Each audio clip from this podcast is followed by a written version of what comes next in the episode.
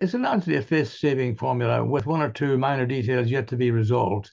I say that because the European Commission has not uh, voiced any objections, nor has the Irish government, which they would otherwise have done had they had they found that there were basic uh, fundamental disagreements with what the UK government is about to do.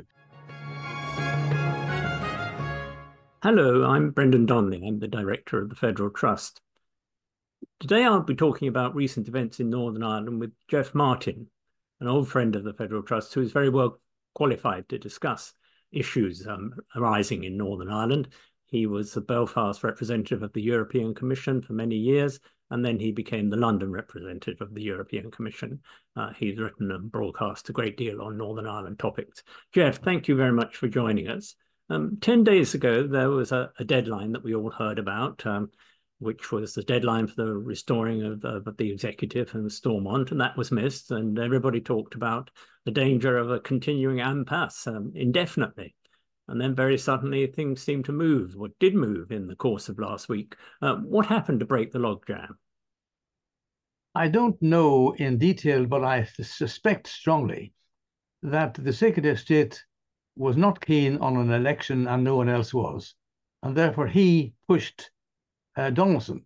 Meantime, Donaldson's senior people split 7 5, uh, which was new to them and therefore gave him a slim majority in his executive council, so to speak. So I think that had the effect of precipitating this now welcome situation. Do you think financial considerations played a role in the decision of the DUP? Well, up to a point, but you know they had been promised 3.3 additional billion pounds a month or so ago, which of course was very welcome. But of course, the DUP always wants more money. I'm not so sure it was central. What was more central was exasperation of the grassroots, amongst others, including the DUP people and the DUP backbenchers in, in Northern Ireland who were not getting their salaries. And in general terms, people are saying to themselves, how long is this going to last? How long will these people be allowed to put us at ransom, as it were? So there was exasperation on all sides. And the resultant effect is that as we have seen, there's now an up and coming, up and running uh, uh, uh, executive and assembly. Do you think that the um, that the strikes, um, which were so much a feature of Northern Ireland life a, a, few weeks ago, did they play a role? Well, partly, but it was interesting. This the strike the strikers were more keen on opposing the British government than they were in pushing the DUP and the other parties in, in Stormont. So it's it's a mixed bag. That I'm not so sure if they were totally 100% uh, behind the thing. They were partly behind it, but I'm not sure they were a conclusive force. Do you think there have been significant changes in the framework, uh, or is it simply a question of giving a, a face-saving formula to the DUP? Uh, it's largely a face-saving formula with one or two minor details yet to be resolved. I say that because the European Commission has not uh, voiced any objections, nor has the Irish government, which they would otherwise have done had they had they found that there were basic uh, fundamental disagreements with what the UK government is about to do. So tinkering, yes, I think there was tinkering uh, in a number of areas to satisfy the extremists in the DUP.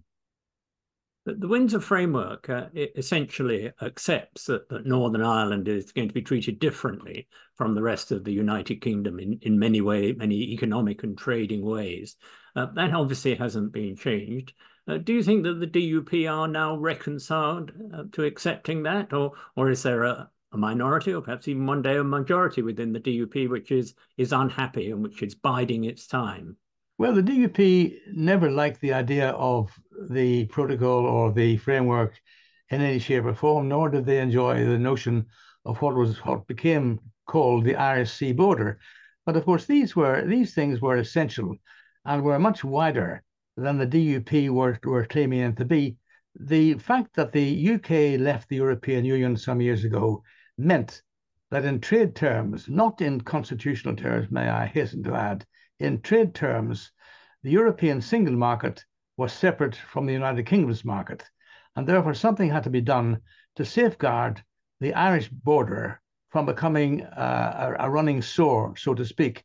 And the powers that be in the European Union and the British government felt that dealing with the business of trade on the Irish border would be risking something which they didn't want to risk, going back to the Good Friday Agreement, and therefore they came up with a rather important uh, arrangement, this so-called Irish Sea border, which I again emphasize is not a constitutional matter, it's to do with international trade, and is actually helpful. It advantages Northern Ireland as distinct from the rest of the United Kingdom which is something that Rishi Sunak was saying the other day when, when he visited uh, Northern Ireland. Um, Indeed. Um, but, but Indeed. is that something that all of the DUP have reconciled themselves to? Do you see the possibility of a split or, or defections in the near future? Well, the DUP are both difficult to read and easy to read. I mean, the, the, the DUP continue to use anything to justify their claim that they want to safeguard the union. I mean, even Donaldson has, has been saying to Peter Robinson, his predecessor, thank you very much, Peter, for helping me to secure the union. Nobody, no, nobody felt that the union was in any jeopardy whatsoever. So they used this exercise to make a constitutional point which shouldn't ever have been made. Therefore, they wasted two years' time in, in, in trying to defend something which didn't actually exist in reality. Can you say something about what you see as being the symbolic and political importance of a of, of a non-unionist first minister or prime minister, um, uh, and to emphasise the, the idea of change, uh, um, two women uh, occupying the top jobs in Northern Ireland as well? Well, the general public, I think, accept now uh, the idea of Sinn Féin being the first minister. However, 103 years ago, Edward Carson coined the phrase a Protestant parliament for a Protestant people. And there are still many 17th century type hardliners on the Protestant side who still retain that idea that not, that in some shape or form Stormont should should remain a Protestant parliament for Protestant people. That is now being shot to pieces. It will never come to pass again. And therefore, the idea that Sinn Féin is the first minister a woman, Michelle O'Neill, and his deputy, who claims to be equal to the first minister, which in terms of law she is, but in terms of title she's not, a DUP person. The idea of two women in their mid 40s running a power sharing executive in Northern Ireland is really welcome. No question about that. You mentioned that, that, that Dublin, the, the Irish government, ha hasn't yet raised any any formal objections to the new arrangement, although there has been some suggestion that questions would be put to the um, European Commission about whether they were entirely happy with the aspects of it. But but one thing that that does seem to have um, led to some unease in Dublin is the the junking in the command paper of uh, talk about a, an all Ireland Ireland economy. um, do you think there's any significance of that in that? Not particularly. I mean, the so-called All Ireland economy was put in that paper in inverted commas.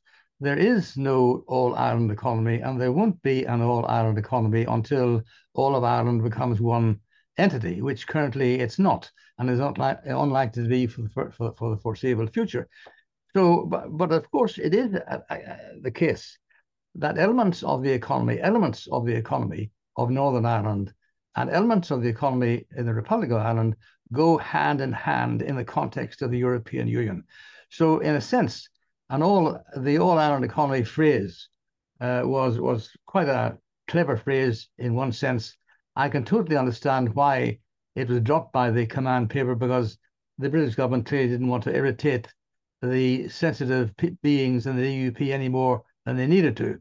So I think it is not a fundamental point; it's a peripheral point, and will just disappear. I don't think this. I don't think anyone, neither Brussels nor Dublin, will use this as a means for obstructing the implementation of what has already been agreed.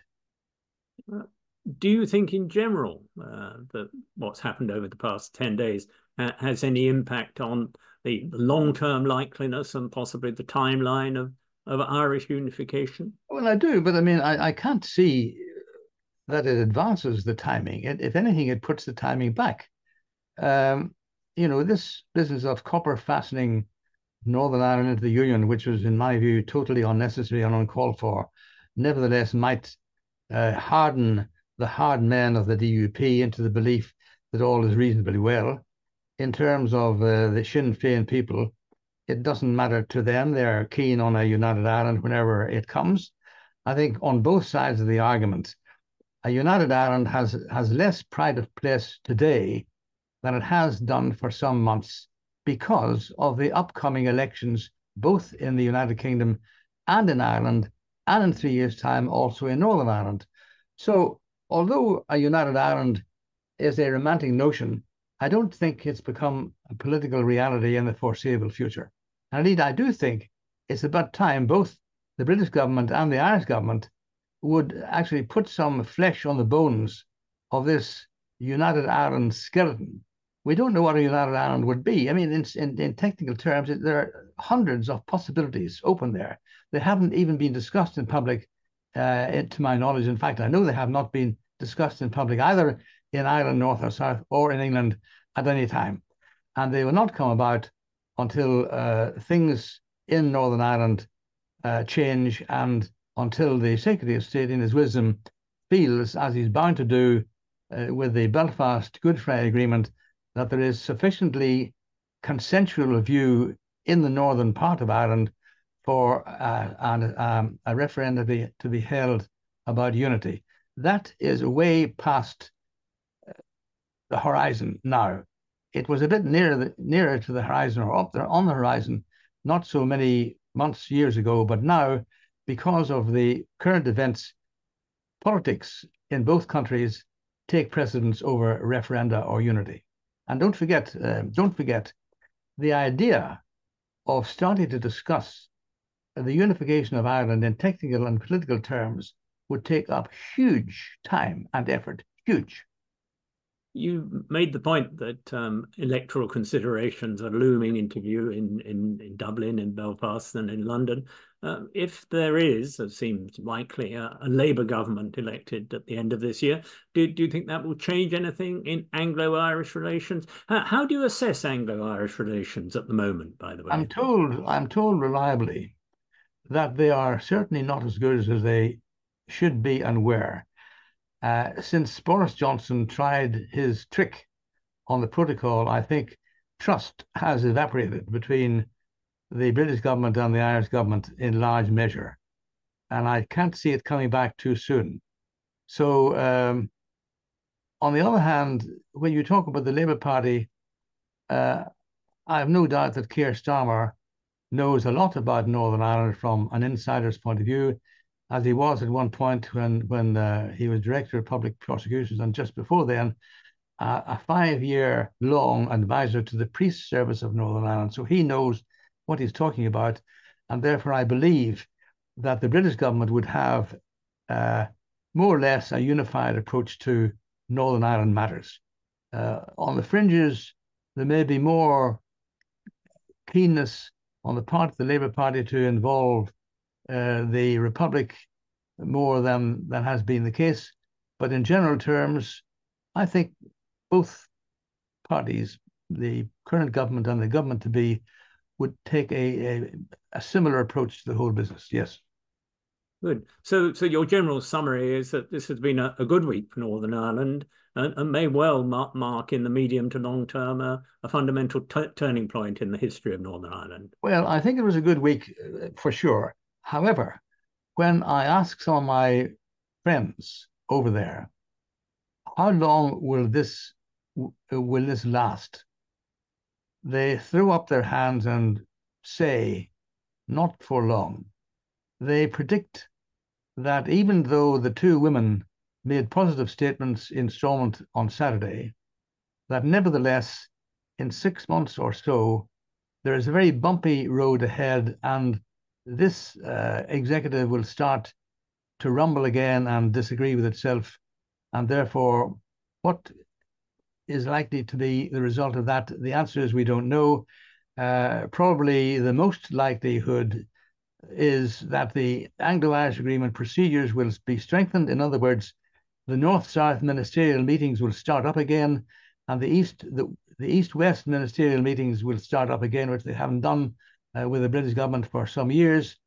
Uh, that would be uh, a means of uh, strengthening the existence of the power sharing executive irrespective of internal internal disturbances. But in the long term, I can't help believing that that Northern Ireland needs reform of the Belfast Good Friday Agreement to to abolish the effective veto uh, owned by the DUP and Sinn Féin, who respectively over the course of the last several years have used that veto to bring down the executive from time to time. That is clearly unsatisfactory from a democratic point of view. Thank you very much. There'll be much to talk about over the coming months. And um, if you've enjoyed, this is to the listeners, uh, if you've enjoyed this um, video, we have many similar videos on the Federal Trust website. Geoff, thank you very much, and uh, we'll see you again soon. Thank you.